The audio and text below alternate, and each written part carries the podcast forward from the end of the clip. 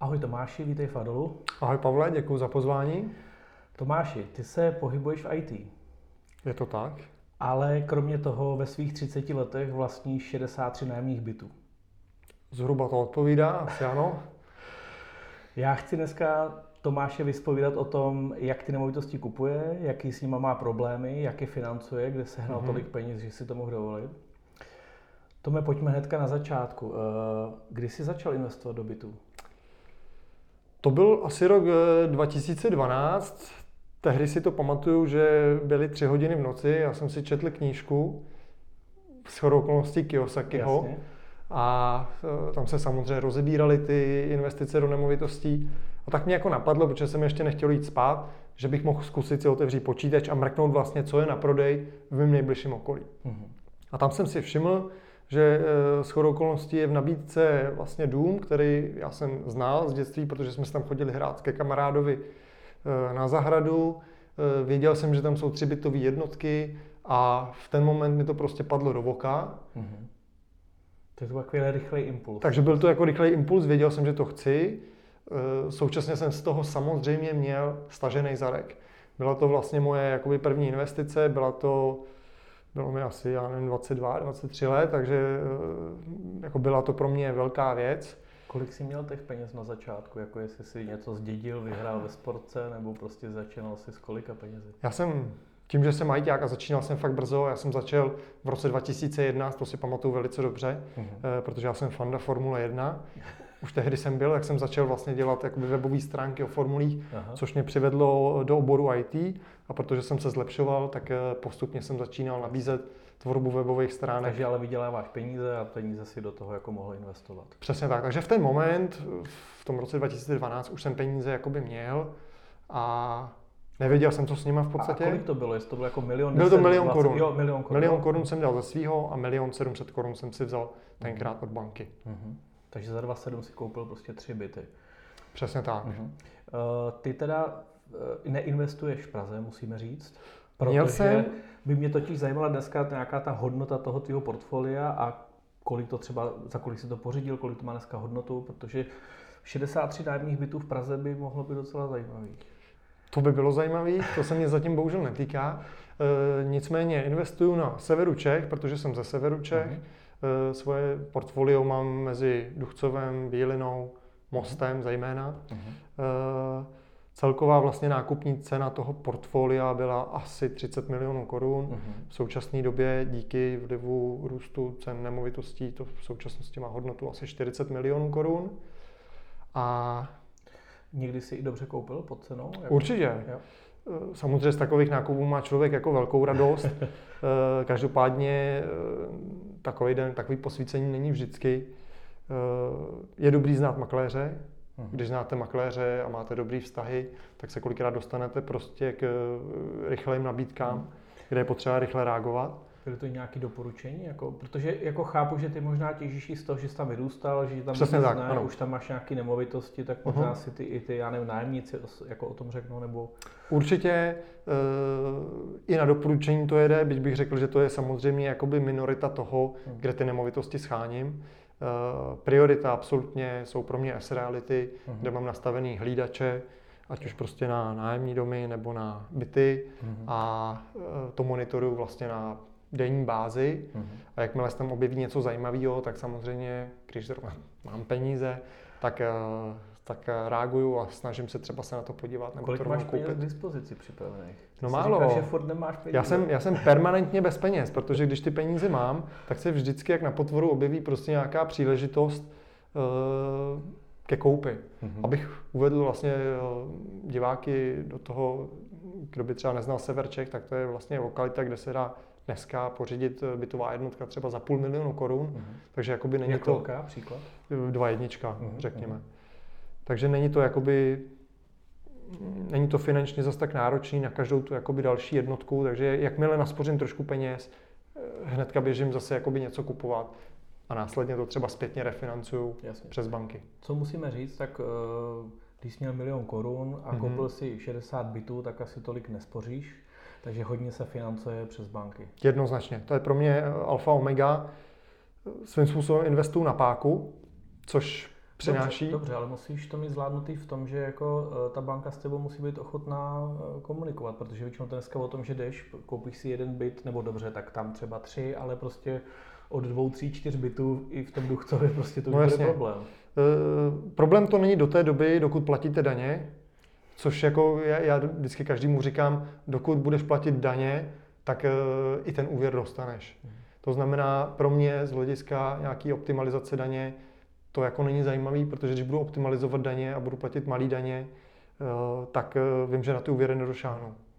Já jsem se pár let živil hypotékama, takže vím, co to je, že mm-hmm. přišel přijel majitel v Mercedesu, žena v Bavoráku, máme tři restaurace, vyděláváme hodně peněz a když chtěli hypotéku na dva miliony, tak jsem je zklamal, že bohužel nemají dostatečný příjem. No, to je prostě ten velký problém, uh-huh. že na jednu stranu jako krátíš daně nebo dobře nevyděláváš oficiálně tolik.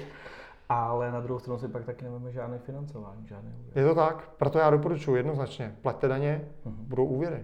To byste by měli politici radost. Dobře, jak teda ty nemovitosti hledáš? Pojďme od začátku, jako šedesát nemovitostí za šest let nebo kolik, nebo za sedm prostě nenajdeš jako omylem nebo náhodou. Určitě. Nebo že, že se ráno probudíš a najdeš něco na Srealitách. To znamená, Sreality je jasně hlavní zdroj. Uh-huh. Potom co? Všechno si prověříš jako přes internet, jako fotky, nebo jedeš tam, prostě snažíš se ty lidi jako skontaktovat. Jako, zajímalo mě trochu ten jako postup, jako když řekneš, tohle vypadá zajímavě. Jasně. Dřív jsem často se jako, nebo dřív jsem určitě chodil na každou nemovitost a bral jsem to prostě jako uh, povinnost. Povinnost, prostě jakože děláte důležitou koupy, tak hmm. zkrátka se na to jdete podívat.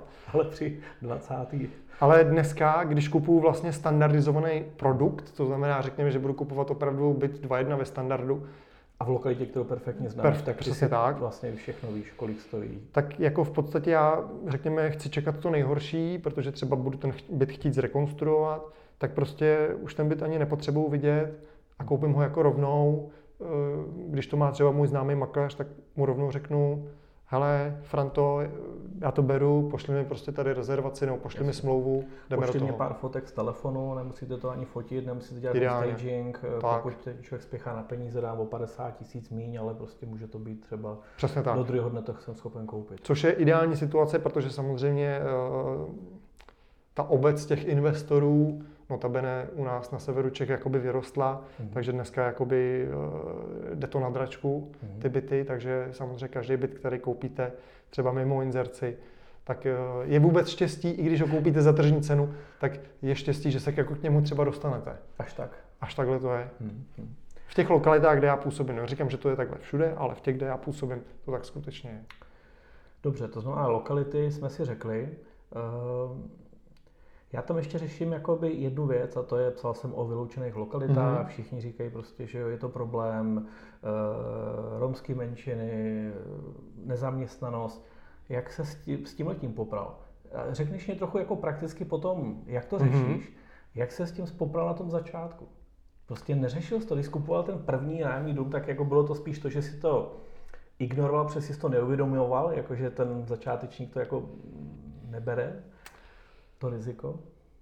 Tak v podstatě první nájemník, kterýho jsem měl, tak byl člověk, který byl tehdy složil tři kauce a všechno vypadalo jako růžově, ale ve výsledku to dopadlo tak, že ten člověk má dneska ještě u mě dluh.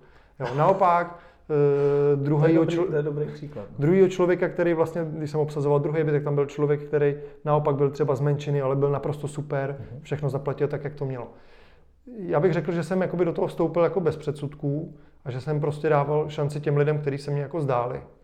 Často to poznáte a není to o tom, jako jestli člověk má takovou barvu kůže nebo takovou, ale vidíte to, že jo, jako sto procent. A musím říct, že třeba jakoby i z menšin mám nájemníky, kteří se mnou bydlí prostě už šest let a prostě všechno mají zaplacený a jako já o nich ani neslyším, takže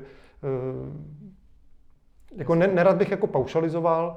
Samozřejmě spoustu problémů jsem si odžil. Můžeš být manažer, můžeš si pronajmout byt za sto padesát tisíc měsíčně, přijdeš o práci a jsi v tom stejně, že jo? No jasně, jako... určitě.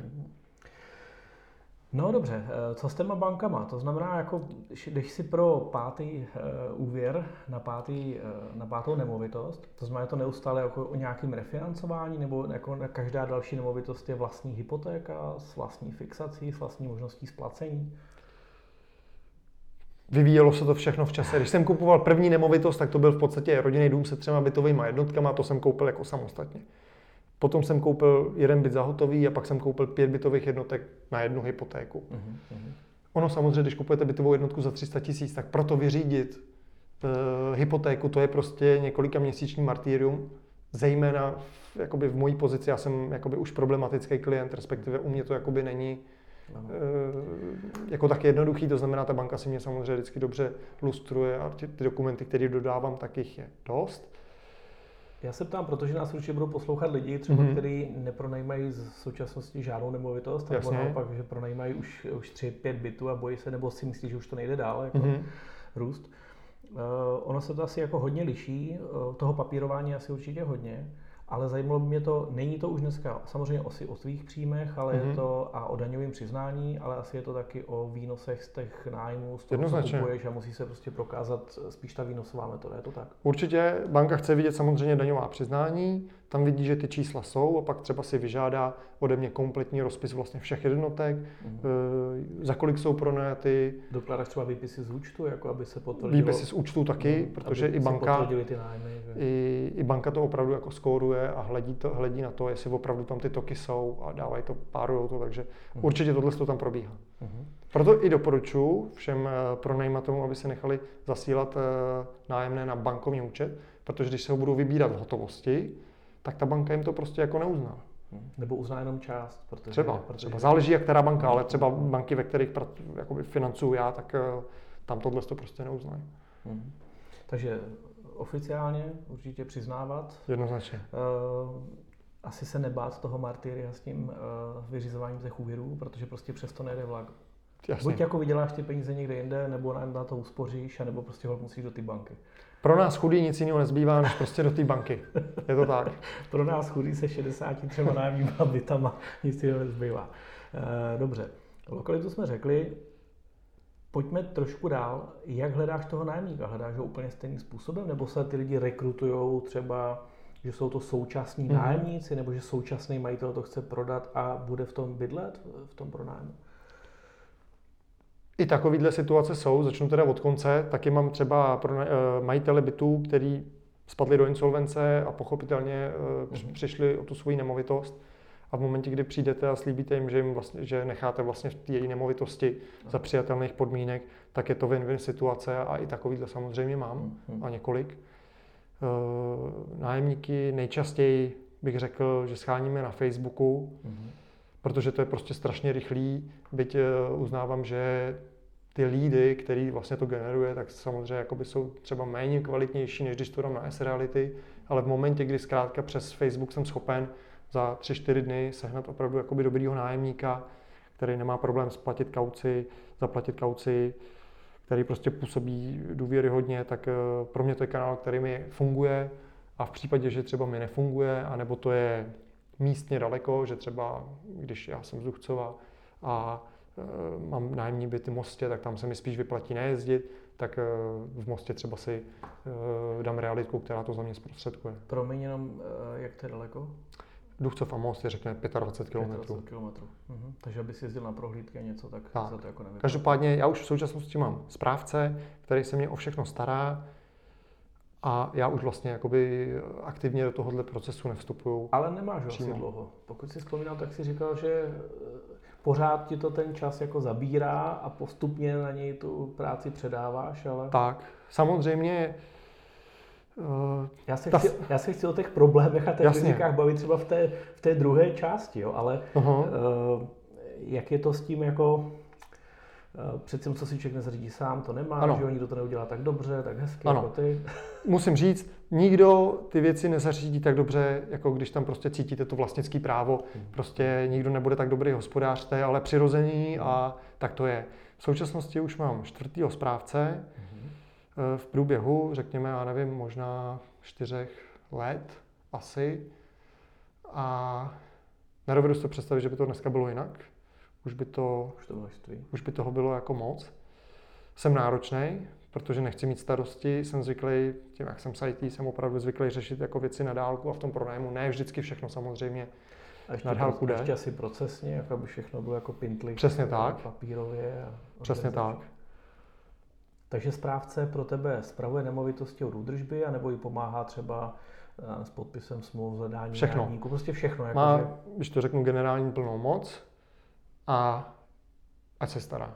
Mhm. Takový je v podstatě moje zadání, já chci vědět, já chci vědět, co se děje a případně chci rozhodovat o penězích, mhm. to je pro mě důležitý, ale věci operativního charakteru budu radši, když nebudu vědět, protože samozřejmě vážím si svýho jakoby volného času a ty mentální kapacity a potřebuji používat jinde, než abych řešil, že někde kape samozřejmě kohoutek. Ano, ano. Jsou věci, kde se musíš rozhodovat ty, že koupíš další byt, anebo jestli něco koupit nebo prodat, nebo třeba. Co, co s neplatičem, ale jako právě ta opravdu asi ta hrubá údržba je uh, hodně tak. těžká, je to lepší jako na někoho spíš přenést a dedikovat. Jednoznačně. Je to hodně zajímavý, takových chudáků s šedesáti bytama tady e, nemývám hodně, já ti v tom o tom hrozně fandím. E, my uděláme krátkou technickou pauzu, my budeme rádi, pokud třeba byste měli nějaký dotaz, můžete ho přidat do komentářů nebo e, dát odběr našim videím. A v té druhé části se podíváme hlavně na ty všechny problémy, které s tím asi můžou vznikat. Od neplatičů, od nájemníků, od správy, od agendy, takže za chvilku jsme zpátky.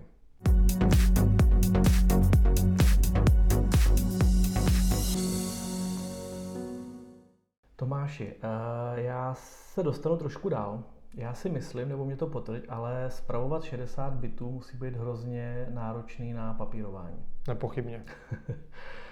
Ty s, tím, že jsi z í té, mm-hmm. tak tě dohnalo vlastně ta krize toho, že jsi asi to nezvládal úplně technicky a papírově udělat všechno sám. Tak jsi na to naprogramoval aplikaci a lidi můžou najít na zvládneme tečka cé zet. Je to tak. Jak to, jak to prosím tě vzniklo? Jako, taky ze dne na den, že, nebo při deseti bytech si už začal zjišťovat, že to je problém, nebo že Excel nestačí a, a, a lístečky na ledničce? Nebo... Tak stejně, jako jsem slyšel, že ty si vlastně řešil svůj vlastní problém, ano. Tak já jsem řešil ten svůj, že v momentě, já bych řekl, to byl tak rok dva tisíce čtrnáct, jsem pocítil to, že Excel je fajn, ale...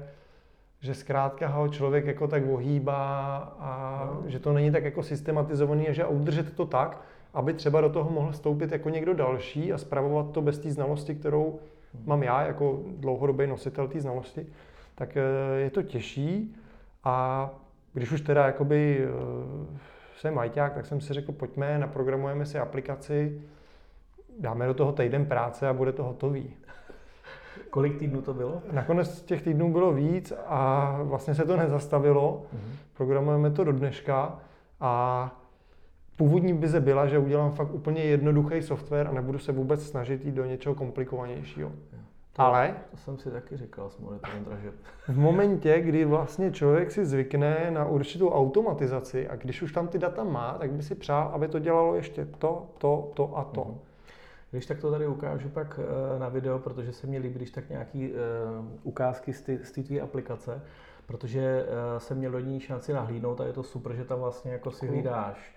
Uh, co si tam vlastně hlídáš? Komu pronajímáš? Nájemníky? Jasně. Komu pronajímám? Jestli ten člověk zaplatil? Kolik dluží? Mhm. Dále taky měřáky, to znamená, jestli třeba náhodou nespotřebovává víc vody, mm-hmm. než si předplácí. K tomu se dostane, to je zajímavé, jak to často třeba jako ověřuješ. Jasně. Uh, ty to máš napálené na banku, takže ti to jako v momentě, kdy přijde peníze na účet, tak si ti to mm-hmm. spáruje.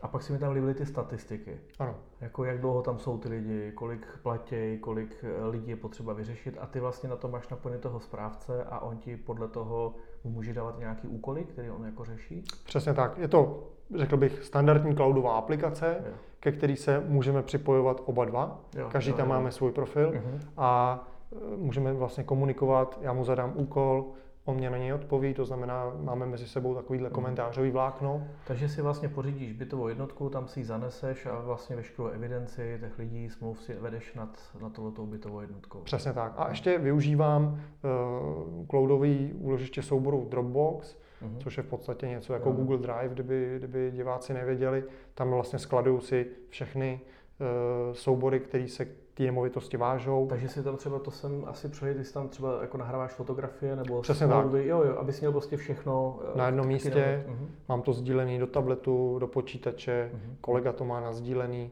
a stejně tak to vlastně mám nasdílený i do té svojí aplikace. Uh-huh. Ty blázny miluji, co si udělají, řeknou si, hele, za měsíc to dáme dohromady, bude to stát dvacet tisíc a tak. My už se v tom babráme šest let a furt to není ono. Jako. Dobře, takže máš aplikaci, ale ta pomůže jenom s nějakým tím, aby ses asi nezbláznil z těch stohů, těch papírů a z toho, co máš dělat. Mm-hmm. Ale teď mě zajímala jedna věc. Jdu a jdu si nájemníka na sociální mm-hmm. síti, jdu a jdu s ním uzavřít nájemní smlouvu. Jasně. Uh, jak řešíš nájemní smlouvy, jak řešíš kauce? To znamená, uh, máš právníka, kde to podepisujete, nebo máš už nějaký vzor vypracovaný, protože ty asi máš už ověřený tam, tím množstvím těch nemovitostí. Uh... Nájemní smlouvu mám, mám ji zvalidovanou právníkem, tehdy, když byl nový občanský zákoník, tak jsem uh-huh. samozřejmě si ji nechal jakoby upravit nebo zkontrolovat. Každopádně to, co mi přijde jakoby třeba na mojí smlouvě nejzajímavější, tak je, že ji mám vedenou jako formulářovou, to ti tady můžu ukázat, uh-huh. kdy vlastně uh, všechny důležité informace jsou na úvodní stránce uh-huh. a já tak vlastně nemusím, je to zase udělané tak jednoduše, takže aby vyplňovací to... formulář, ty si to vyplníš, vyplníš žlutý pole. Přesně a... tak uh-huh. a jakoby je to zase o něco jednodušší pro toho správce, že nemusí číst jednotlivý ustanovení té smlouvy, kde se jakoby velice často zanášely chyby, když to tady je to udělané tak, aby to i ten blbec opravdu pochopil. Tím jsem nemyslel toho mýho správce, ale opravdu jako každýho, kdo s tím, jsme, já jsem si to říkal, kdo s tím přijde jako do styku. Třeba i já. Tebe taky ne. Abych to i já pochopil. Tak. Aha. Ukážeme případně, ty si říkal, že bychom mohli dát lidem třeba určitě tu smlouvu ke stažení, jasně, takže pak dole pod videem najdete link na tu smlouvu. Mně to přijde jako zajímavý, protože de facto, Adel, my se živíme jako hlavně automatizací, mm-hmm. abychom jenom automatizovali věci, které člověk nemusí jako opice dělat pořád dokola. No. Uh, takže on jede klidně za tím člověkem podepsat s ním nájemní smlouvu, za tím nájemcem. Jak to máš s kaucemi? Protože točili jsme video třeba s Pavlem Řehulkou, který mm-hmm. právě říká, že jak správně pronajímat byty, že, že máš mít všechny ty procesy a všichni vědí přesně, co máme dělat, no a pak se to jako každý třetí, pátý krok se přeskočí. Jasně. Paní teďka zrovna nemá na kauci, tak se nejberou dvě, ale jenom jedna. Jak tohleto, jak jsi hodně jako poctivej v, těch, v tom papírování a v těch kaucích? Kauce chceme. Standardně bereme opravdu jednu kauci. Uh-huh. Je pravda, že třeba na tom severu Čech to prostě jako není jednoduchý a buď budu čekat třeba o měsíc déle na toho nájemníka, ale... Musíš hodně odmítat? Jako třeba kolik ti přijde lidí třeba na ten pronájem, a kterých jako dáme jeden z pěti, nebo... No, když už jdu na prohlídku, anebo kolega, tak jako už bych si měl být jako poměrně jistý, že s tím člověkem aspoň tak nějak rámcově chci spolupracovat. Takže začínáš prověřovat už při prvním nějakým hovoru, nebo že ti ten přesně člověk napíše. Mhm. Už když se třeba s tím člověkem samozřejmě volám, nebo kolega, tak jako už to hodně jakoby poznáte. Hmm. To, jestli ten člověk je schopen složit jako jednu kauci, to taky hodně samozřejmě hodně ukáže. Říká, jestli to jako má smysl a pokračuje. Přesně tak. Hmm. Nebudu říkat, uh, spoustakrát jsem se spálil, kdy třeba člověk chce být jako hodnej, chce být lidumil, uh, vezme si toho člověka do toho nájmu, on zaplatí první splátku kauce, ale na druhou už se jako nedojde a nakonec to prostě skončí tím mínusem. Takže těch peněz, které já osobně jsem odepsal, tak je opravdu spousta, jsou to sto tisíc korun. Beru to jako školný a beru to jako i vlastně odraz toho, jak kvalitní portfolio těch nájemních bytů máte. Když budete mít prostě na Praze jedna apartmány, tak vysoce pravděpodobně budete mít sto procent uhrazenost. Když budete mít třeba byty i některý v horším stavu, tak samozřejmě podle toho tam seženete toho nájemníka a s tím i návazné problémy. Já vím, asi jako byty na Praze jedna dobře, ale mm, když to bude ten byt s tím nájmem za těch sto až dvě stě tisíc měsíčně, tak asi určitě, ale e, si myslím, že běžní lidi, kteří projímají běžný byty v Praze, mm-hmm. jako ty projímáš dva jedničku e, na severu, tak když projímá někdo dva jedničku tady, tak já věřím tomu, že ty problémy ty lidi mají úplně stejný. Jo? To by mě taky zajímalo, tak jako názor. Já si to nemyslím, já jsem svýho času měl vlastně dva roky držení byt tady v Praze, mm-hmm. a v současnosti ten trh, jak se vyvíjí, tak prostě já říkám, že každý byt, který je obyvatelný, tak vám za něj lidi utrhnou za tu správnou cenu v ruce. Takže já se jako domnívám, že spravovat byt v Praze je výrazně jednodušší, protože ty nájemníci prostě vy máte strašně moc jako Jasně, máš, máš ten rychtyř jako mnohem větší, tak, který ti přijde jako do, jako do toho konce, ale uh, že tam můžeš špatně vybrat a že pak bude problém, to se stává taky. Samozřejmě. Ale určitě jako šance toho výběru. Je to biznis a riziko tady vždycky je, takže samozřejmě ten člověk, který nemá rád riziko, tak by to měl svěřit někomu jinému, anebo se do toho nepouštět. Reč. Na druhou stranu prostě pro mě Praha je, když mi jako někdo bude vyprávět o problémech v Praze, tak já se jako usměju, protože ten člověk pravděpodobně jako neví, jaký problémy můžou samozřejmě nastat jakoby třeba u nás na severu Čech nebo kdekoliv jinde v regionu. Možná jsme neodpověděli na tu otázku, takže když už teda jdeš na ten výběr nebo mm-hmm. na, tu, na, tu, na tu schůzku, tak už asi pravděpodobně to dopadne. To znamená, ten člověk ti řek, potvrdil, že má peníze na kauci, tak. Máš jeho údaje, který ti řekl, máš připravenou smlouvu, když jdeš na tu schůzku? To bych řekl, že ještě ne, to jo, si myslím, jo. že... Že to je většinou nějaká první prohlídka teda, tak. A teprve potom je smlouva. Tak. Co všechno prověřuješ? Určitě exekuce. Takže centrální evidence. To je, to je pro mě jakoby alfa omega, protože pokud vím, že ten člověk má exekuce... Pane Kučero, ale já mám jenom jednu. Je to na šest tisíc a já to příští měsíc zaplatím. Ale to je úplně v pohodě. Já mám spoustu nájemníků, který mají exekuce. Aha. A nemám s tím problém, uh-huh. ale když jich budete mít deset a budete tam mít tři poslední exekuce za poslední dva měsíce, tak vím, že se vám začal jakoby ten život trošku sypat uh-huh. a že opravdu teď jako řešíte akutní problém. A vím, že by ten problém byl vlastně přenesený na mě. V takovém případě to pro mě jakoby není zajímavý uh, takovýho člověka ubytovat. Jo, my uh, právě ověřování lidí v centrální evidenci exekucí připravujeme, protože mm-hmm. tam právě přijde zajímavý to, že si zjistím, kolik tam těch exekucí je a případně nějaký nominál. Ono tam člověk jako nikdy nezjistí tu celkovou výši toho aktuálního dluhu, ale minimálně ten počet a ze kdy jsou. A to je docela zajímavý, že že jako ti exekuce nevadí, ale že se díváš i za to, jako kolik jich je, kdy vznikly, protože uh, i ten člověk potřebuje bydlet a pokud potřebuje bydlet a má jednu exekuci, tak to prostě problém není, protože on vždycky Jasně. na to nájemní ty peníze sežene. Může se stát, že člověk prostě měl v životě smůlu, hmm. mohlo se něco stát, to jsou prostě objektivní věci, které se stávají. Druhá věc je, jak se k tomu postaví a když se k tomu člověk postaví dobře, a snaží se plnit svoje závazky. A zvládne to a dostane se z toho tak, tak. možná. Hm. No dobře, takže kauce, na tom vždycky trváš, minimálně ano. jedna. Uh, uzavřeš smlouvu, předáš klíče, energie si přepisují lidi na sebe nebo... Přepisují si je na sebe, ve výjimečných případech je třeba mám já. Uh-huh. Uh, na druhou stranu už jsem se taky hodně spálil, uh-huh. kdy jsem ubytoval nájemníka, a slíbili mi, že si teda jako zajdou na ten čas přepsat ty, tu elektřinu, ten plyn. A byl jsem nedůsledný. A v podstatě jsem to neřešil, párkrát jsem je zaurgoval, tak už si to přepište. No i ale oni přestali platit. A tak jsem se teda s nima rozloučil. A přišel mi samozřejmě nedoplatek od elektřiny, od elektrárny, že jo. Aha. Takže potom se to nakumulovalo jednak nezaplacený nájem, velká spotřeba vody mm-hmm. a ještě spotřeba elektřiny. To je školní, který prostě si člověk... A pak už to kauce vlastně to ani nepokryje. Přesně tak, přesně tak. Hele, a jak se to dá ověřit a být v tom důsledný? Já jsem byl vždycky spekulant, že jsem kupoval mm-hmm. a prodával. Takže když jsem kupoval, Jasně. tak jsem věděl, že si musím všechno zařídit sám. A když jsem prodával, tak jsem zase věděl, že už to kupují noví lidi, kteří si to zařídí už kvůli sobě, protože jinak mm-hmm. bychom je, já nevím, po měsíci odstřihli. Ale u toho nájemníka, jak si to ověříš? Prostě, že ti přijde nějaký vyúčtování a ukončovací smlouva z těch sítí?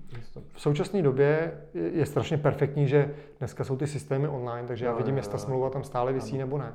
Ale dneska jsme najeli na model, že spolupracujeme s externím subjektem, s pánem, který prostě se živí přepisem energie jo, jo, jo. a já mu jenom takhle, on má od nás plnou moc, on dostane prostě dokumenty, tady je nájemní smlouva, tohle je kontakt na nájemníka, on se s nima prostě do jednoho, dvou dne skontaktuje, zajede za nima, přepíše to, já vím, že to proběhlo a nemáme s tím starosti. Můžu se zeptat, jestli za tu službu platíš, nebo je ten člověk živý z provizí těch regulátorů, nebo těch poskytovatelů těch energie? Těch poskytovatelů energie, takže já nic neplatím, takže pro mě to je win-win situace. A pokud oni nechtějí, tak si to můžou zařídit sami, ale pro ně to, pro ty lidi to je většinou taky zase zajímavý a ten člověk si dělá. Takže nic neplatíš a máš to vyřešené. Svého času jsem se i zkoušel být jakoby zprostředkovatelem uh, prodeje jo. energií, ale řekl bych, že to jako není úplně tak jako jednoduchá záležitost a že spousta těch přepisů, které jsme chtěli udělat, tak prostě padala, něco tam chybělo, to znamená... Jo, jo, tam chybí, ano, nedodal v občanku, nebo tam chybí něco, nějaké prohlášení. A... Takže jako není to úplně jednoduchý a říkám si, než s tím mít starosti, tak jsem to radši přenechal někomu, kdo se v tom fakt vyzná. Ševče, drž se svého kopyta radši. Asi tak. Dobře, takže vlastně necháváš převádět tu, ty energie, pak si to teda pohlídáš, že mm-hmm. to je převedený, no a pak už to je jednoduchý, pak už teda jako jdou ty nájmy jenom. Kdyby to bylo takhle jednoduchý, tak by to bylo samozřejmě fajn. Občas se samozřejmě stane, že někdo vypadne, jako... Máš nějakou statistiku, nechci úplně jako číslo, ale jako orientačně máš přece už velký vzorek, mm-hmm. šedesát bytů. Jestli většina lidí třeba u tebe fakt bydlí dlouhodobě jako rok, dva, tři, mm-hmm. anebo jestli se ti to často mění. Jo, třeba i právě díky tomu severu. Dovedu si představit, jasně. že seš v Praze, dají se tady vydělat dobrý peníze, seženeš nájemníka, on tam prostě bude tři, pět let, dokud ho nevyhodíš nebo mu nebude ještě zdražit nájem, tak většinou lidi třeba ty peníze mají. Jak to je na tom severu? Já bych řekl, že v tom mém portfoliu v podstatě polovina lidí bydlí opravdu dlouhodobě, to jsou nájemníci pět šest let úplně v pohodě. Mm-hmm. Takže třeba od té doby, co jsi to koupil a oni přišli, tak tam od té doby jsou. Přesně tak. Mm-hmm. Což je pro mě opravdu jako výhra, protože nemám starosti. A potom z toho mého portfolia bych řekl, že třeba jednou měsíčně prostě nájemník skončí, buď neplatil, anebo prostě odchází. Ono to je to strašný číslo, když máš jeden byt, ale když jich máš... jasně, jasně. Tolik, ano. Jasně, je to, je to agenda, musí to člověk neustále řešit, ale proto tam už je ten správce před šedesáti bytech, už by to bez toho nešlo. Každopádně s nějakou fluktuací spočítá, počítám, je to asi přirozený a tomu se člověk nevyhne. Hmm, nějaká neobsazenost.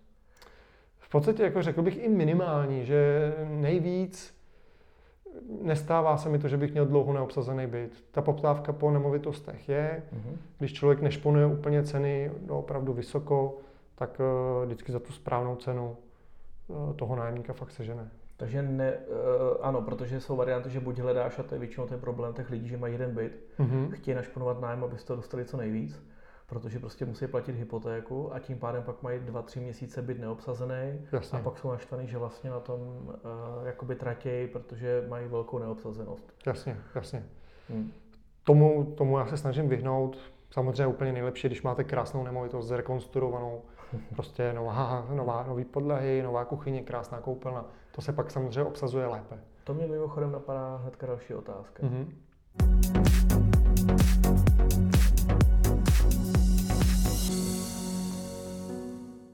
Ty koupíš byt a rekonstruuješ ho? Nebo tam dáváš nějakou jako...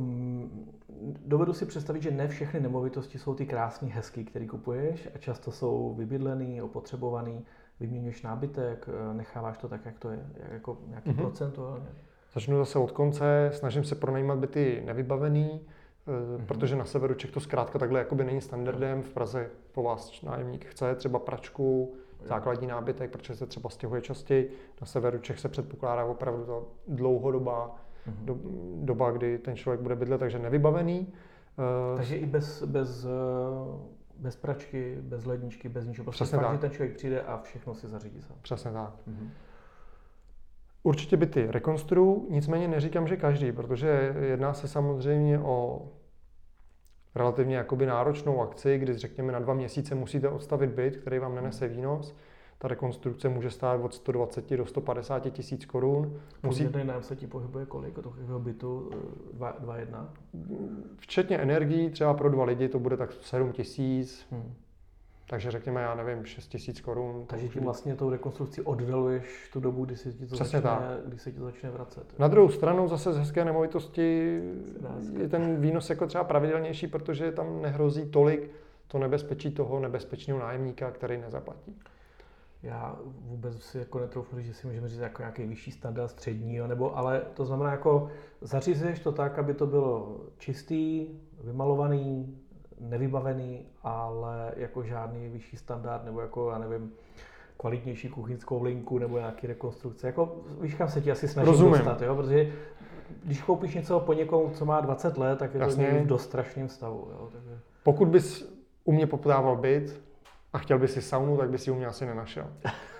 Pokud řekněme teda ten vyšší standard, tak jak já ho vnímám zkrátka, tak to je zrekonstruovaný bytový jádro, mm-hmm. to znamená prostě nějak jakoby nově, moderně prostě obložená koupelna a kuchyňskou linku berou nějakou standardní, spíš levnější, mm-hmm. protože... Počítá s tím, že se možná jednou za čas bude muset třeba vyměnit. A... Přesně tak, jakoby jsou případy, kdy tamhle něco upadne, tady něco. Nemůžu prostě věřit, že ten nájemník to vždycky nechá v tak dobrém stavu, jako to dostal, takže radši spíš dám levnější kuchyň.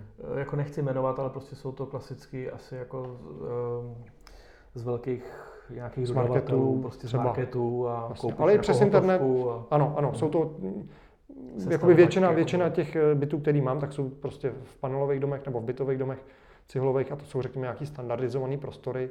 Takže tam kupuju ty standardizované kuchyně, které jsou spíš levnější. A ten správce ti to montuje, nebo si to vždycky necháváš zařídit? Spíš si to nechávám zařídit. Někdy třeba i ty nájemníci byli aktivní a šikovní, že si to jako udělají sami. Uh-huh. A s takovými lidmi já spolupracuju nejradši, protože vím, že k tomu budou mít zase trošku vztah. Mají k tomu pak úplně jiný vztah. Tak.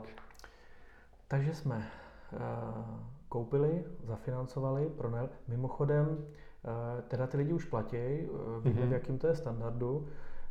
Ještě by mě zajímala jako jedna věc, hypotéka na deset let, na dvacet, na třicet, protože dovedu si taky představit, že dneska jako hodně lidí nemá rádo ty dluhy. Mm-hmm. A já tvrdím, že jako dluh koupit si dovolenou je něco jiného, když si koupím jako nemovitost. Jednoznačně. Ale dovedu si představit, že ty lidi jako řeknou, hele, hypotéku na sedmnáct, na patnáct, na čtrnáct, jako na co nejméně let, mm-hmm. aby co nejméně přeplatili, protože to je nejvýhodnější. Že? Jasně. A pak najednou mají obsazenost deset měsíců ze dvanácti a dva měsíce musí hypotéku platit ze svýho a nejde jim nájem. Jak ty tohle to řešíš? Pro mě, já vlastně jsem dlouhodobý investor, já říkám, mm-hmm. že investuju na třicet let mm-hmm. a investuju na růst, to znamená, že e, zítra budu chtít vyrůst, pozítří budu chtít vyrůst. Nic ale není nekonečný, žádný růst není do nebes. E, takže když chci růst, tak jednoznačně potřebuji splátky co nejnižší. Uh-huh. To znamená, že hledám co nejdelší splatnost. Takže když mohu, volím třicetiletou. Vzhledem k tomu, že banky už se na mě dívají jako na realitního investora, tak mi dávají nejčastěji dvacetiletou. Uh-huh. Ale i tak to je lepší než ta patnáctiletá. Současně bych zmínil, a to jakoby často ty lidi si to jako neuvědomují, že oni si vlastně dneska můžou vzít třicetiletou hypotéku, ale mají, dají si na pětiletou fixaci. A po těch pěti letech se můžou rozhodnout podle své životní situace, jestli si to třeba zkrátí na dalších deset let, nebo jako na deset let, nebo jestli třeba si to teoreticky i roztáhnou zase na dalších třicet let. A taky Takže... platí to, že to, co zmínila, že Česká národní banka přístup a jako maximální sankce mm-hmm. u mimořádných splátek hypoték, tak dneska to jsou řády desítek tisíc korun, když se rozhodnete splatit i hypotéku s dlouhou fixací, jo? Takže mm-hmm. zase ty banky mají trochu menší páku. Teď mluvím proti bankám, ale jako jsou to naše peníze. Je mi, je mi bank trochu líto, ale vím, že to je pro nás jakoby velice výhodný a ano, ano. že počítám s tím, že do budoucna ty úvěry, které teď mám třeba za tři celá pět procenta, takže se jich budu snažit v dohledné době zbavit a refinancovat si to pak zpětně někde. Jako pokud se tomu člověk jako nevěnuje nebo to nikdy nezažil, tak si myslí, že se tady bavíme o nějakých drobných, ale já jsem se hypotékám věnoval jako řadu let mm-hmm. a řešil jsem problémy lidí, kteří si vzali hypotéku na pět milionů, vzali si pětiletou fixaci a když třeba za dva roky přišli s tím a řekli, hele, zažil jsem třeba zdravotní problémy, děti, rozvod, museli se stěhovat, mm-hmm. a řekli prostě musíme jít pryč, tak nebylo vůbec od věci, že banka třeba chtěla patnáct až dvacet procent sankci za předčasné splacení.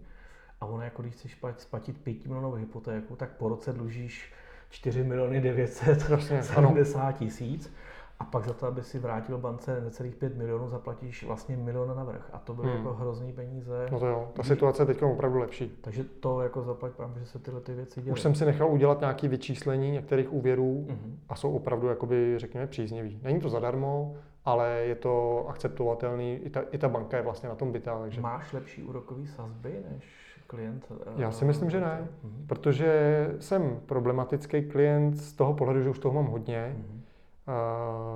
Chci samozřejmě co největší LTVčko. Kolik dáváš vlastní akontaci? Co nejméně. Vždycky se snažím... Kolik, co nejméně banka chce? Perma, jako takhle, standardně jedu na osmdesát procent el té vé s tím, že... To znamená, do, dáváš dvacet procent vlastních zdrojů a osmdesát procent tak. financuješ s bankou. Tak, ale tím vlastně, jak mám spoustu nemovitostí, tak vlastně, jak se ty úvěry postupně splácí a ceny rostou na nemovitostech, mm-hmm. tak se mi už daří některé ty nemovitosti zastavené v minulých úvěrech vyvázat a tím vlastně získávám e, další nemovitosti vhodné pro zástavy. Takže z mého pohledu ideální úvěr je takovej, kdy vlastně banka mi půjčí sto procent peněz na nákup té dané nemovitosti, ale já ji vlastně zajistím těma jakoby dalšíma volnýma nemovitostma. Mm-hmm. Jasně, takže jak, jak vzrostla cena nemovitostí, tak. Když si jsem ručil třema bytama za jednu hypotéku, dneska už na tu hypotéku stačí dva byty a ten třetí můžu použít na, na další úvěr. Na další takže kdybych někomu něco takhle investorům doporučil, tak si určitě přepočítat opravdu, kolik mají teďkon L T V poměr. To znamená udělat si přecenění hodnoty té nemovitosti a třeba i ze dvou zástav prostě se snažit tu hypotéku převést na jednu, aby se to dalo optimalizovat. Přesně tak. No dobře, přicházíme asi, jako si myslím, k tomu horšímu, k tomu nepříjemnějšímu, a to jsou dluhy. Mm-hmm.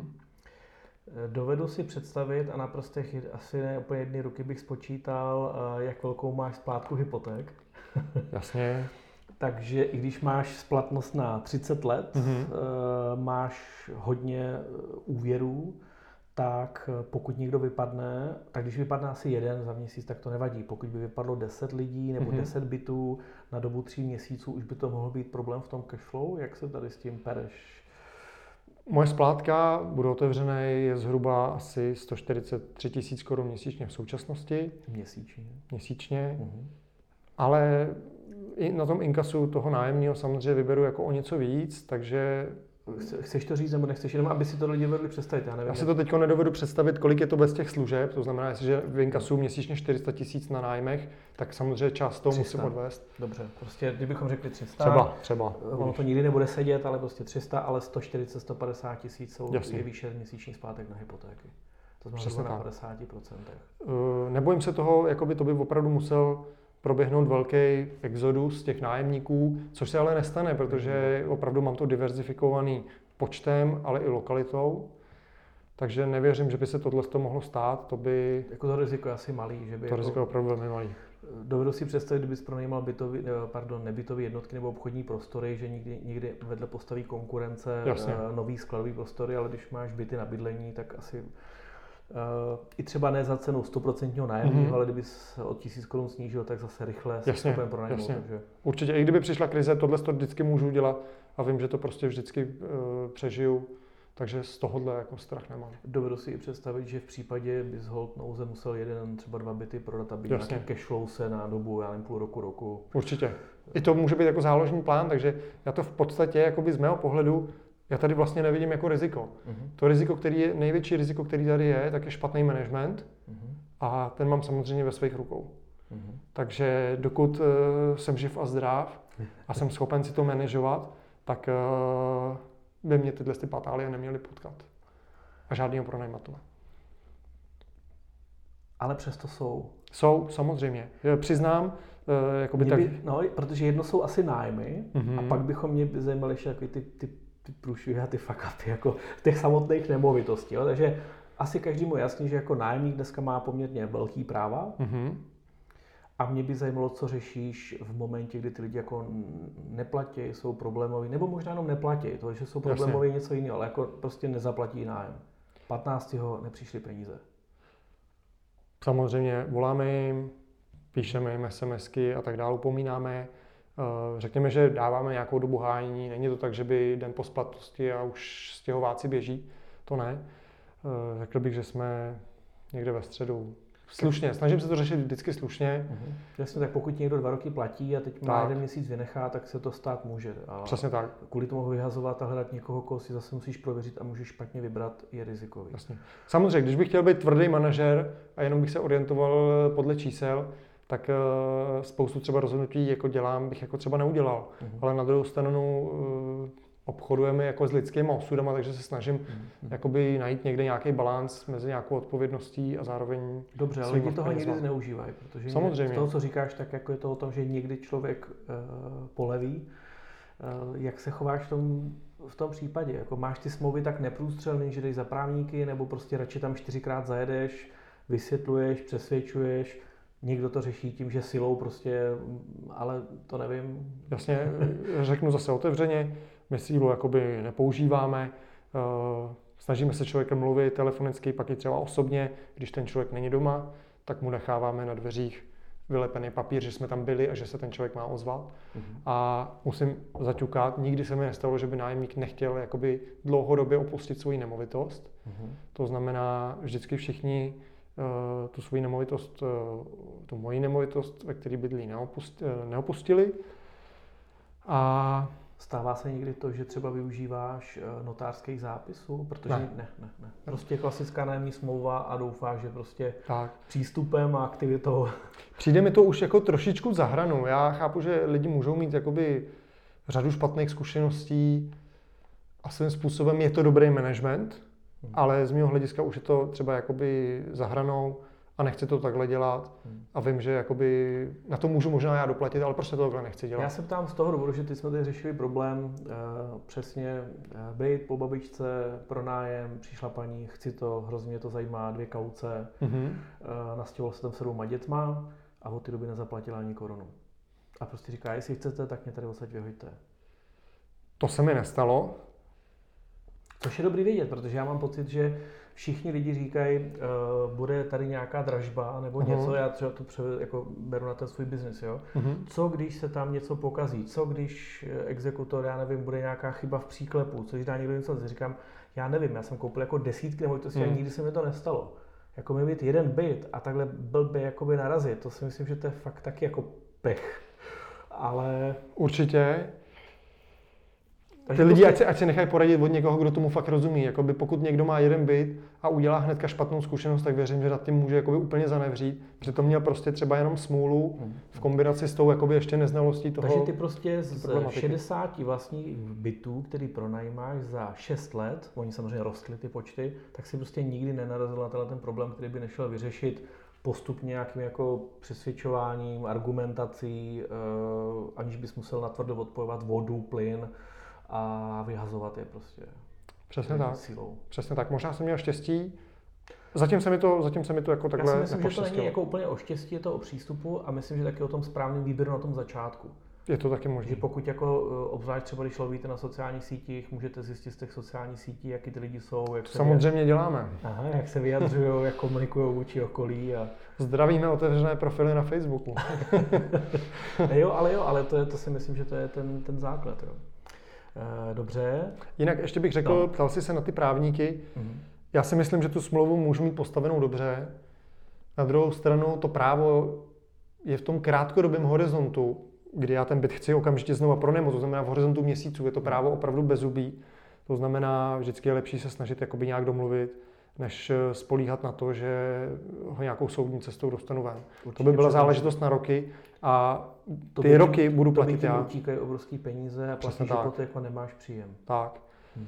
Takže já vlastně s právníkama v této věci jako nespolupracuju, když už třeba vím, že u toho člověka, který teda zrovna nemá deset exekucí a myslím si, že z něho ty peníze můžu dostat, tak pošlu platební rozkaz, hmm. což je vlastně jako jednoduchá formulářová žaloba, a to je vlastně, to stojí pár korun a zvládne to udělat jako teoreticky každý, takže tohle stojí vlastně... A nebo u právníka zase to nezaplatíš tolik, prostě tak. Ten plaťák je... Jo, ale je to opravdu jako jednoduchý, když se to člověk jako jednou podívá, tak jako pak už by to teoreticky při troše znalostí jako by mohl zvládnout sám. Třeba o tom někdy natočíme video, jak udělat platební rozkaz na neplatiče. Děkuju. Pošli ho na mě. Mě by teďka zajímala jedna věc, nemovitosti. Mm-hmm.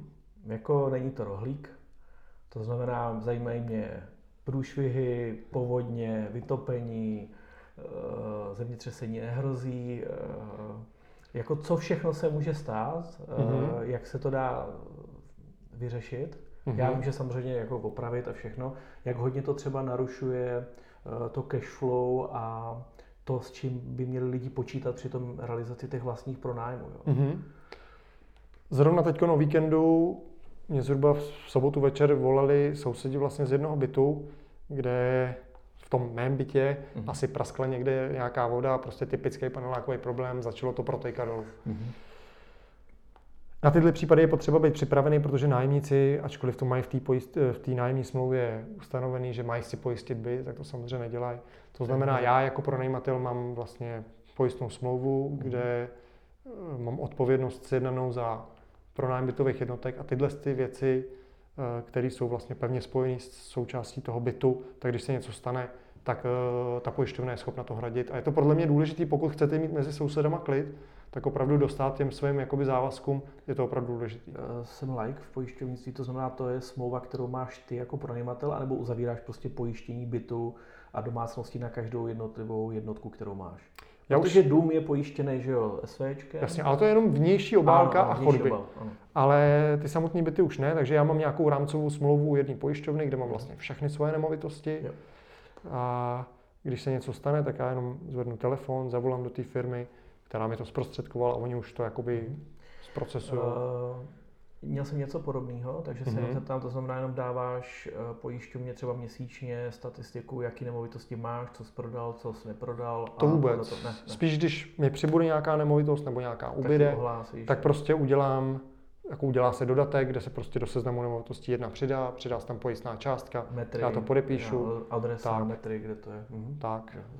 Já jsem měl něco takového při nákupu nemovitosti, mm-hmm. že jsem měl vlastně jako rámec. Jasně. A každý měsíc jsem podával jenom report, jako co jsem koupil, co jsem mm-hmm. prodal, z toho se vypočítával nějakou, jako jednodušší, nebo jednodušší metodou mm-hmm. pojistná částka. Vím, že jsem za to platil víc, jo, než bych jako dostal od nějaký komerční pojišťovny napřímo, ale ta pohoda, to, že jsem komfort, kupovala, jasně. prodávala, nemusel jsem jako vždycky řešit, kolik to je má metrů a všechno, to bylo, mm. to bylo super.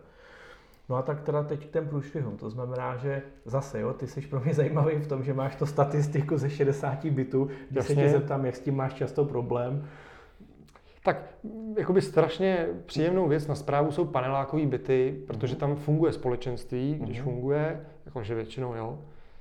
A neberu prasklou žárovku jako problém jasně. při pronajímání bytu. Jo, jako, takže rozdělil bych to určitě na nemovitosti, který člověk vlastní jako celek, to znamená činžovní domy a bytové jednotky v panelácích, tam je to úplně fakt jako bez problémů. Uh-huh. V bytových jednotkách v panelácích tam v podstatě opravdu řeš, jakoby hrozí v podstatě vytečená voda a vyhořená elektřina. Uh-huh. Oboje nemám vůbec problém řešit. Stává se. Stává se to a já s tím vlastně počítám, uh-huh. i ty peníze, které vlastně inkasujeme, tak stejně počítám, že nějaký procento musí jít do té zpětné obnovy toho fondu. To znamená, že nemůžeš nikdy reinvestovat do toho nákupu těch nemovitostí všechno, co jsi vydělal, to znamená, vždycky máš nějaký polštář, který držíš právě na tyhle ty... Určitě, uh, určitě. Určitě asi rekonstrukce a na, nahodili opravy. Určitě, samozřejmě si nemůžu, velmi nerad pojedu na krev, co se týče financí, si můžu dovolit opravdu jenom krátkodobě. Jasně, musím mít ta příležitost. Protože už jenom vzhledem k těm splátkám hypoték třeba, který mám, tak opravdu musím si být jistý, že ty závazky svoje prostě vždycky dostojím, takže vždycky nějaký polštář musí být. Můžu vidět, jak je velký, jako třeba nějaký dva, tři, pět měsíců jako nájmu, já vím, že to dá si těžko. Tak dvě stě tisíc korun třeba, jo, to znamená ne, takže řekněme ten měsíc, jo. Ale oni ty platby samozřejmě chodí v ano, průběhu měsíce. Ano. A to by se nikdy nestane, že by jako nikdy nepřišlo sto procent nájmu vždycky. To se, to jako... se nikdy nestalo, to musím zaťukat a doufám, že se to jako nestane, to by samozřejmě bylo jakoby velice nepříjemné. Myslím, že se tohle to nemusíš jakoby bát. Uh... Na co jsme zapomněli? Jako já si myslím, že i pro posluchače je tady spousta zajímavých informací, protože tolik lidí neřekne napřímo, kolik platí, za kolik to koupili, jak je, je velký problém s tím splácením. To znamená obecně, když to jako shrnu, myslím si, že hodně asi dbáš na samozřejmě jako výběr nemovitosti, když ji kupuješ, tak to je asi jako logický, aby ta cena... Věnuju se lokalitám, který znám, prostě mm-hmm. chci působit ve svých lokalitách. Říkal jsi, že jsi měl něco i v Praze a opustil jsi to, protože právě ta lokalita hraje roli, že bys si skoupil... To, to... Když, dostanu, když dostaneš zajímavý, zajímavou nabídku z Hradce Králové, půjdeš do toho? Nepůjdu. Musel by to být opravdu koupě prodej, ale to já nedělám. Ne, ne, ne na pronájem. To, do toho bych nešel, to by opravdu musel být... Činžovní dům za korunu a to ne. Ne, tak tady je úžasný to, že se vlastně jako tak soustředíš tady na to, že zase znám lidi, kteří prostě jako třeba jako řeknou Praha, Brno, Olomouc, já nevím, jako velký města, mm-hmm. Hradec, Pardubice, že když to bude, tak tam klidně koupí, jo. Mm-hmm, jasně. A, a ty seš zase tak uniká v tom, že máš tolik bytů a ještě jako na malým poměrně prostoru. Já chápu, že to je kvůli pořizovací ceně. Že taky, určitě. Ona ta výnosnost vlastně v té lokalitě, kde já působím, tak je výrazně větší na procenta, než je třeba tady v Praze. To je mimochodem zajímavý, máš nějakou statistiku třeba o výtěžnosti, jako kolik tak jsi schopen dosáhnout? Řekněme, že těch deset procent ročně se dá dosáhnout, uh-huh. takže zhruba... Což tady to ale jakoby, neuděláš, jako nej, nemám statistiky od nikoho. Praze to nejde. Jako neuděláš. V Praze to nejde. Samozřejmě člověk musí počítat se ztrátama, rekonstrukcema, daněma, jo, ale zkrátka řekněme na tom severu Čech je člověk schopen koupit nemovitost, kdy vlastně e, měsíční výnos je jedno procento nákupní ceny toho, mm-hmm. té nemovitosti, ale samozřejmě to musíte očistit od spoustu těch nákladů, které ale jsou vlastně v každé další jiné nemovitosti.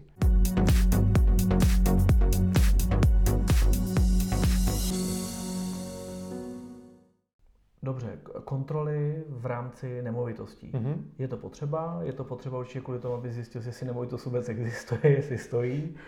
Pravděpodobně kvůli energiím. Mě by zajímalo, jak to děláš, jak často, jestli lidi oslovuješ, jestli nahlídneš do bytu a zase jdeš pryč, nebo si něco opisuješ, ověřuješ. Jak to děláš? Nebo jak? Já osobně do těch nemovitostí nechodím, mám na to samozřejmě toho správce. správce. E, možná jako každému je mi to trošku jako nepříjemný e, cizí rodině vlastně vstupovat jakoby do obydlí a ještě působit jako kontrolor. Možná ten důvod je, proč to lidi nedělají a pak přesně, to jednoznačně, jednoznačně. Na druhou stranu to odhalí jakoby strašně moc věcí, když vstoupím do bytu, kde vidím, že ten nájemník tomu bytu prostě dal svoji péči, kde prostě si udělal, vymaloval, má tam hezký nábytek a tak dále, tak prostě vím, že ten nájemník je v pohodě a že se na něj můžu spolehnout, že až mi to jednou bude předávat, takže to pravděpodobně bude dobrý. A nebo když bude nějaký problém třeba s platbou nájemného nebo něco tak ví, že to může být nějaký výpadek. Asi to je ten, nějaký ten pohled na toho nájemníka jako takový. Určitě, ale samozřejmě navštěvovat toho nájemníka by bylo jako velmi dobré, je to dobré. A já bych za sebe bych třeba doporučil jednou za tři měsíce, mm-hmm. protože to je zároveň frekvence, kdy chci mít aktuální data z měřáků, tepla a studené vody. To znamená, že při té kontrole oznamuješ jim to jako es em esku, nebo jim zavoláš, no přes říkal, že posíláte SMSky, nebo jim pošleš dopis. Nebo... Takhle, když jsou nájemníci platící a prostě známe se a víme, že je všechno v pohodě, necháme je vejít. Mm-hmm. Jo, ale řekněme, že u těch problémových případů samozřejmě děláme osobní návštěvy, kde prostě si třeba ty stavy těch vodoměrů chceme obsát, protože s tím mám taky bohaté zkušenosti, že většinou... Zajímá, to neskončíme. Ti lidé, kteří mají jakoby nejméně peněz a ve konci to končí tak, že nezaplatí jakoby několik nájemných a mají největší spotřebu mají největší spotřebu vody. To znamená, oni vlastně tyhle lidé dodržují jakoby nejvíc hygieny z nás. Takže jako respekt jim, když to řeknu trošku v nadsázce. Kdo se tak často koupe? Kdo z vás to má? Kdo z vás to má? Tak... Takže tohle je fakt důležitý ty data mít. Já v té svojí aplikaci... Takže, takže tam máš kontrolu a řekneš, že už jsem tam dlouho nebyl, řekneš správče, nebo jim tam hodí nějaký tiket nebo nějaký tak. úkol, on tam zajede. Tak, nebo pošle SMSku. Jasně, zítra přijedu, přijedu na kontrolu, tak. opíše stavy energií a zanese do té aplikace. Přesně tak. A v té aplikaci mi vlastně se vygeneruje graf, jestli zhruba jsme na úrovni toho, kde to má být. To znamená, že ten graf ti udělá v případě tohle a ty říkáš, že tam se něco děje, může tam být únik, nebo, nebo, nebo to je takhle a říkáš, co se děje. Často tam vidíte, Můžeš že odhalit třeba větší počet obyvatel, no, vidíš, že to je úplně signifikantně v těch grafech vidět. Uh-huh. E, a i třeba i na teplý i studijní vodě, že třeba v tom bytě bydlí jedna osoba, najednou si třeba najde partnera a teď prostě ta spotřeba opravdu stoupne, ale zálohy nebyly zvýšeny. A na to nepotřebuješ aplikaci, to jsou jako čtyři čísla daný do Excelu a to, to, to ti vyskočí. Jednoznačně. Jako to je super. Určitě to jakoby jde, na druhou stranu musíš mít ty čísla. Mít... A když tam nepřijdeš tak, tak, rok, tak. tak pak se divíš. Určitě. Jasně, takže na základě toho reaguje zvýšením záloh. Přesně tak. Uh-huh. Aby pak nebyly zase velké nedoplatky. Aby ten Stalo člověk... se mi to spoustakrát a, vždy... a vždycky ty nedoplatky, a to jsou třeba nedoplatky patnáct dvacet tisíc, není to výjimka, tak to byly nedoplatky za lidi, ze kterých už jsem ty peníze třeba nikdy nevymohl. To znamená, opravdu to jsou ztracené peníze a... Takže ty jsi tam jako říká, ono to všechno funguje, člověk podcení ty kontroly, nejde tam a za rok najednou zjistí, že tam prostě bydlelo víc lidí. Třeba, jasně. Obrovský únik energie, nebo ne únik, spotřeba energií a zaplatíš to za ně ty. A on když ví, že má kauci šest tisíc a dluží dvacet pět, tak je pro ně lepší odejít než... Jasně. Pozve tam ještě rodinu, pojďte se k nám vykoupat, u nás je teplá voda zdarma. Jako takhle to podle mě opravdu jako funguje. Když pak potřebovat jako. No. Jo. To jsme to trochu zlehčili, ale bohužel to asi je tvrdá realita. Jo, jo. Takže to jsou spotřeby energií, takže určitě mm-hmm. návštěvy. Tam asi u toho kontroluješ i nějaký stav jako obecně, jak ty říkáš, jak se o to stará, jak se o to Jasně. pečuje. Opticky člověk vidí hnedka, která bije. Pomáhá to utužovat uh, i ty vztahy s těma... Teď, teď, je, teď jsem to řekl blbě, jako ne vztahy, ale zase se vracím třeba k tomu uh, videu s Pavlem Řehulkou, že on říká jako právě to, že ty lidi vidí, mm-hmm. že vám záleží na té nemovitosti a že to není jen tak jako hele, tady to pronajímám, tak jste dva měsíce nezaplatil, dopis jsem vám neposlal, es em eska nepřišla, tak vlastně mu to tak asi na tom jako tolik nezáleží. Tak je to lidský, že když třeba někdo jakoby je v nějaký finanční tísni, tak první hradí tomu, kdo nejvíc křičí. Mm-hmm. A v podstatě cílem je se postavit do té fronty dopředu, protože v momentě, kdy stojím dopředu, tak vím, že dostanu zaplaceno. Aha. A v ten moment je vlastně ta osobní návštěva jako fakt důležitá, ale i ten lidský rozměr toho, že třeba s těma nájemníkama máte dobrý lidský vztahy, tak je důležitý, protože nájemníci občas jakoby řeknou, vy jste slušný majitel, my u vás chceme prostě bydlet, nebo nemáte třeba větší byt, než máte teď, my nechceme k někomu jinému, uh-huh. protože už třeba mají nějakou negativní zkušenost. Takže se to taky děje, že třeba jdou, já nepořídí si rodinu, jdou do většího, nebo... Stalo se to, samozřejmě není to na, de- na denním pořádku, ale máme fluktuaci i mezi v rámci toho našeho portfolia. Uh-huh. Uh, reference, když máš víc bytů, máš tam nějaký, určitě máš úspory z rozsahu, jako na správu uh-huh, těch nemovitostí a, a podobně. Pane Kučero, já mám takový problém, mě tady neteče voda. Bohužel je sobota odpoledne, co mám dělat? No a vy si myslíte, že já vám teď s tím jako pomůžu? Že tam teď pojedu, vezmu si montérky a vezmu si klíč a budu to opravovat? Protože třeba u krátkodobých pronájmů typu Airbnb, když jsme se tady bavili třeba s Davidem Burešem, říká, to je alfa omega toho, když mm-hmm. lidi chtějí něco na krátkodobý pronájem, tak prostě jako oni si to pořídí, protože říkají, já z toho vytěžím víc peněz. Mm-hmm. První, co se stane, první cizinec přijede e, někdo z Asie, Jasně. přijede v devět hodin večer, chodí po Praze a v jedenáct hodin chce s čipem prostě přijít a řekne, mně nefunguje internet. Chápu. A pokud já řeknu, hele, nemám čas, přijdu za dva dny, mám blbou referenci, objeví se to okamžitě na těch serverech mm-hmm. a všechno končí a padá. Jaký ty máš ten přístup k těm, k těm pronájemníkům, nebo k těm, k těm nájemníkům? To znamená, správce funguje, ale tak. asi v nějaký asi reakční době, když to nehoří, tak přijdu v pondělí nebo... Nájemník se stará, nájemník má. To znamená, jestliže on chce bydlet v tom bytě, tak musí taky nést trošku zodpovědnosti za to, jak, jestli on je jakoby... Nebo, on by se prostě o ten byt měl z základu postarat. A pokud tam je nějaká provozní havárie, která je potřeba řešit jako akutně, tak on si musí být schopen prostě vyřešit sám. Já určitě nebudu stávat prostě v neděli v deset hodin večer z postele, abych někomu jel opravdu uzavřít hlavní uzávěr vody. Určitě ne. Nájemník ať se postará, ať si klidně sežene uh, řemeslníka, opraváře, ať to prostě vyřeší. Já nemám problém tyhle ty věci jako hradit. Takže je pro tebe radši lepší ta domluva, přenést co největší zodpovědnost na ně a pak říct, vám to radši proplatím. Ale prostě nějakou havárii nebo nějaký rychlej průšvih si nosíte prostě u mě třeba i za jednoznačně, jednoznačně, protože co já budu z toho domova jako, jako řešit, já nemám ten kontext toho a prostě ať to řeší ten člověk, který je tomu nejblíž. Hmm. Protože na to si právě někdo pořizuje ty správce a že třeba SVčka si na to pořizuje, aby mm-hmm. si někdo staral celý vchod, výměna žárovek a společný prostory, ale ty, jenom jestli můžu vědět, z těch jednotek šedesát máš nějaký jako kompletní bytový dům. Předem první teda byl dům o třech Jasně. bytových jednotkách, nemůžu říct bytový, ale rodinný dům o třech bytových tak. jednotkách. Máš víc nemovitostí, kde máš mm-hmm. vlastně jako ty byty po, po kupě? Z dnešního pohledu dům, který má tři bytové jednotky, a buď řekněme, že není třeba v Praze, tak dneska už bych třeba takhle malý dům nekoupil, protože vlastně je to jeden dům, v tomto případě samostatně stojící a musíte se starat vlastně o celou obálku toho baráku. Takže je to jakoby finančně náročnější a dneska už se spíš dívám jakoby po těch větších nemovitostech. Takže v malým, v malým domě radši byt, ať se o, ten, o tu skořápku stará někdo jiný tak, ještě. Tak. A když pohromadě, tak radši ať to stojí za to, ať tam je tak. pět, šest, sedm, deset nemovitostí. Tak, pět, pět a výš. Říkám pět to takové, jakoby ta rozlišovací schopnost. Pět nemovitostí, pět. A to jsi slučil se, nebo to vidíš trochu v číslech, jako jak často stane? Zejména v číslech. Hmm. Zejména v číslech. Uh, mám radši samozřejmě řadový dům, protože se nemusím zase starat o další dvě stěny, že jo, a tak dál. A opatrá nemusíš tak. chodit to i do schodů, je to vše radovka, jsi nahoru.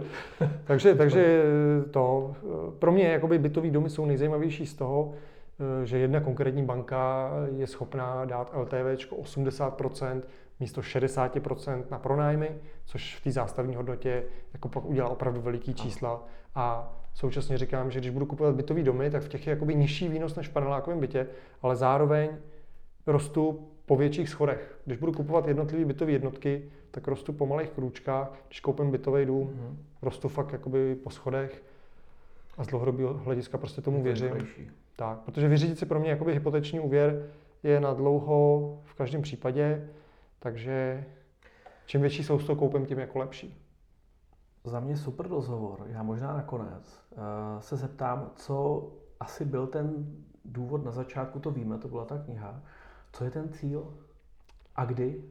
jako chceš mít jako sto bytů, nebo dvě stě bytů, nebo tisíc bytů, nebo jako to stačí, nebo je to o pasivním příjmu, který chceš, aby byl nějaký, jako v nějaké velikosti, jako co je cíl osobně. Dřív jsem si myslel, že sto bytů je vlastně jakoby nedosažitelná meta, ale v podstatě jako není. Já, já to vlastně jakoby dneska už, já metu vlastně nemám a to dělám, to samozřejmě pro peníze, dělám to samozřejmě pro peníze. Nicméně já jsem jakoby relativně skromný člověk, takže já vlastně toho ke svému životu zas až tolik jako nepotřebuju.